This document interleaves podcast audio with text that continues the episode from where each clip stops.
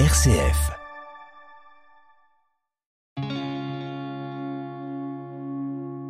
RCF, le béaba du christianisme. Bonjour à tous. Le 17 octobre prochain, le pape François lance dans les diocèses du monde entier la première phase du synode sur la synodalité. Mais que signifie plus précisément ce terme propre au christianisme? Quelle est son origine? Et pourquoi, au fond, euh, le pape lance-t-il cette réforme? On en parle cette semaine dans le Béaba du christianisme avec Sébastien Anthony, assomptionniste. Le béaba du christianisme, Pauline de Torsiac. Bonjour Sébastien. Bonjour Pauline et bonjour à tous. Alors synode, synodalité, ce terme, on, l'entend euh, régulièrement au sein de l'Église, mais quelle est son origine et que signifie ce mot?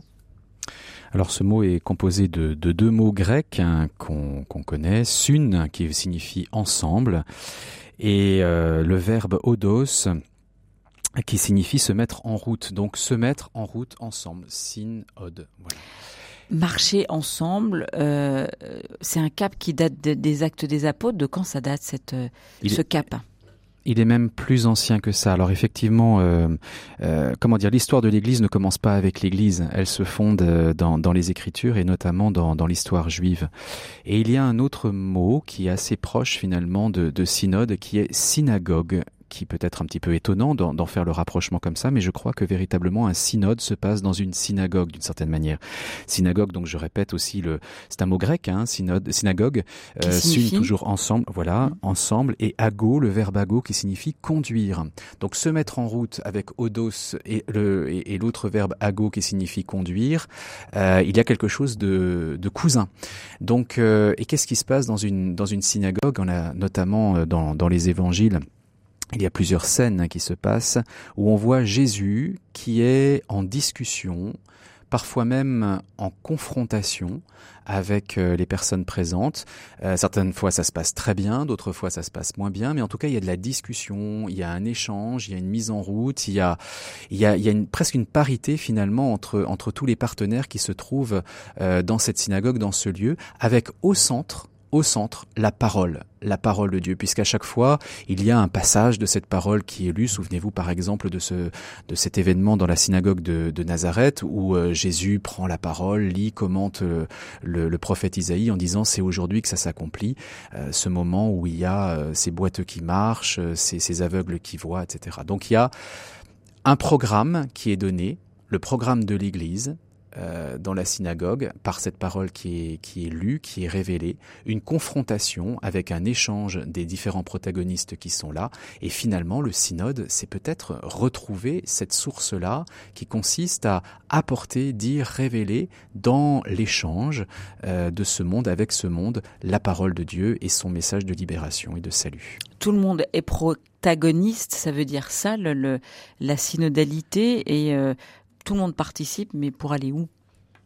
Voilà, alors tout le monde participe. Alors on va juste s'arrêter sur ce tout le monde participe euh, pour, pour voir ce chemin que l'on entreprend dans, dans la direction que, que, et le but que l'on que l'on envisage.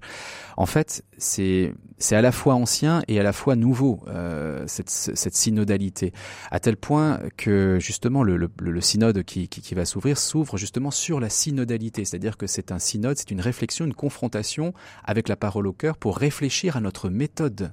Euh, le pape dit ce n'est pas euh, la synodalité n'est pas un mode, dit le pape François, elle exprime la nature de l'Église, sa forme, son style, sa mission. Exactement, et en comprenant que l'Église ne se, ne se borne pas au clair ou, au seul prêtres ou aux personnes ordonnées.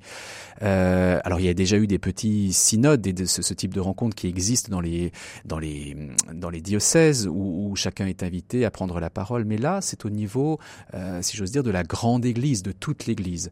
Alors bien évidemment, il y a toujours eu des consultations avec euh, les synodes qui, ont eu lieu dans l'histoire, des consultations, mais malgré tout, c'est des consultations un peu bordées, un peu bornées parfois. On n'aborde pas tous les sujets et, et une consultation qui finalement est remise aux pères synodaux qui, bah, qui en font ce qu'ils veulent. Tandis que là, on ne pourra pas échapper à l'échange parce que tout le monde sera présent. Et là, on change de méthode, de cap, et là, c'est vraiment la, la manière de faire du pape François qui, je crois, s'inspire profondément des, de, de l'évangile, profondément de, de, de, de, ce que, de ce que révèle, encore une fois, ce qui s'est passé dans cette synagogue de, de Nazareth. De la tradition initiale de la tradition initiale. Pour faire quoi? Pour avancer ensemble? Ensemble, laïcs, prêtres, euh, peut-être même aussi personnes extérieures à l'Église, parce que euh, il n'y a pas d'inquiétude pour le pour euh, pour le pape François, un synode où l'Église n'existe pas pour tourner sur elle-même ou, faire un espèce de d'entretien d'esprit de boutique, mais véritablement être en, en débat, en ouverture avec avec le monde, simplement, sans sans prosélytisme aucun, sans arrogance non plus, mais vraiment en considérant que tout homme, toute femme est un partenaire de discussion pour avancer vers la vérité, parce que l'Église à elle seule ne détient pas cette vérité. Euh, c'est une réforme de la gouvernance, pour faire clair Complètement complètement, et de la gouvernance et, même d'une invitation à véritablement prendre sa part dans cette Église-là. On le dit, on le dit régulièrement, l'Église c'est nous, euh, c'est tous les chrétiens, c'est tous les baptisés. Euh, Jusqu'ici, peut-être qu'on le disait un peu rapidement et un peu de bouche finalement. Là, vraiment, en responsabilité et dans son destin, chacun est associé, chacun est invité à prendre sa part. RCF, le béaba du christianisme alors que le synode sur la synodalité, la première phase de ce synode, va démarrer le 17 octobre prochain. On décrypte euh, cette notion pas toujours bien comprise euh, dans, l'Église avec euh, vous, Père Sébastien Anthony. Vous êtes assomptionniste. On l'a compris, la synodalité, c'est dans l'ADN de l'Église en quelque sorte. Pourquoi nous en sommes-nous éloignés à ce point? Ben parce que confronter des points de vue, échanger euh, dans l'Église comme dans le monde, dans les familles comme au travail ou ailleurs, eh ben c'est compliqué. C'est beaucoup plus confortable finalement d'avoir un patron euh, qui décide et, et, on suit et, et, on se tait derrière.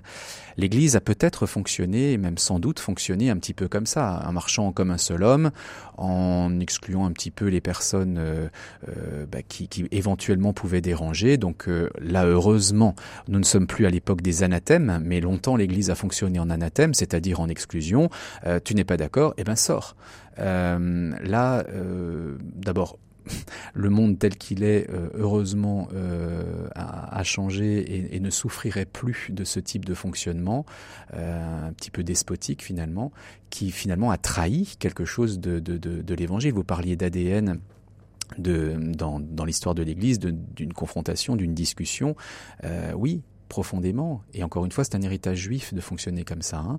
Et, et, de fait, euh, faire taire euh, les discordants ou les, ou les personnes qui interrogent ou qui, qui, qui, apportent un petit peu de poil à gratter, on va dire ça comme ça, euh, ben voilà, c'était un petit peu le, la pente qui a été prise et heureusement, on en sort. On le comprend, la synodalité, c'est une posture d'écoute, de, dialogue, euh, d'échange avec le, le, monde. Au bout du compte, qui décide finalement? Rome?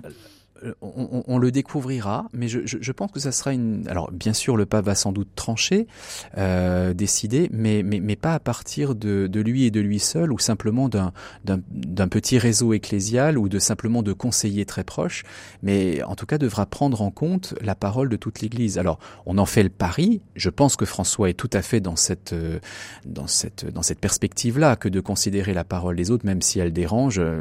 Il n'est pas gêné par ce genre de choses, lui. Mais euh, effectivement, il y a un pari. On, espère tous qu'il n'y aura pas une, allez, j'ose le mot, une forme de, trahison euh, sur sur sur cette espérance qui est qui est placée là, parce que il en va aussi de, de l'incarnation. L'incarnation, c'est le projet de Dieu que de finalement de d'entrer dans l'humanité et, de l'assumer et, de l'assumer dans, dans, ses contradictions, de l'assumer euh, avec ce qu'elle est, et pas simplement pour des purs ou des personnes choisies, mais véritablement d'entrer euh, dans toute la complexité de, de, de la patte humaine avec toutes les questions que ça représente et de les assumer. Il n'y a pas, il y a pas des, il y a pas des réponses simples à, aux questions que pose le monde aujourd'hui. Et il faudrait pas entrer dans ce simplisme parfois de, bah voilà, c'est comme ça. Et puis si tu ne le fais pas, bah t'es, es hors des clous. Euh, c'est un peu plus compliqué. Euh, le monde est gris, il n'est pas noir ou blanc. Et, et cette synodalité, par la consultation qu'elle euh, qu'elle implique, qu'elle qu'elle qu'elle veut, va justement peut-être considérer la la complexité pardon des situations. Et du coup, comment l'évangile peut être apporté, puisque c'est ça finalement l'objectif et le point oméga euh, de, de, de, de, tout ce travail de réflexion, comment est-ce que la parole de salut de l'évangile qui sauve, qui guérit, qui relève, qui inclut, qui voilà, qui donne une espérance et qui ouvre un horizon, va être euh, proposée, va être euh, euh, oui proposée à ce monde-là, à ce monde tel qu'il est, pas comme on le rêve ou pas comme pas comme on le regretterait sur un espèce d'âge d'or.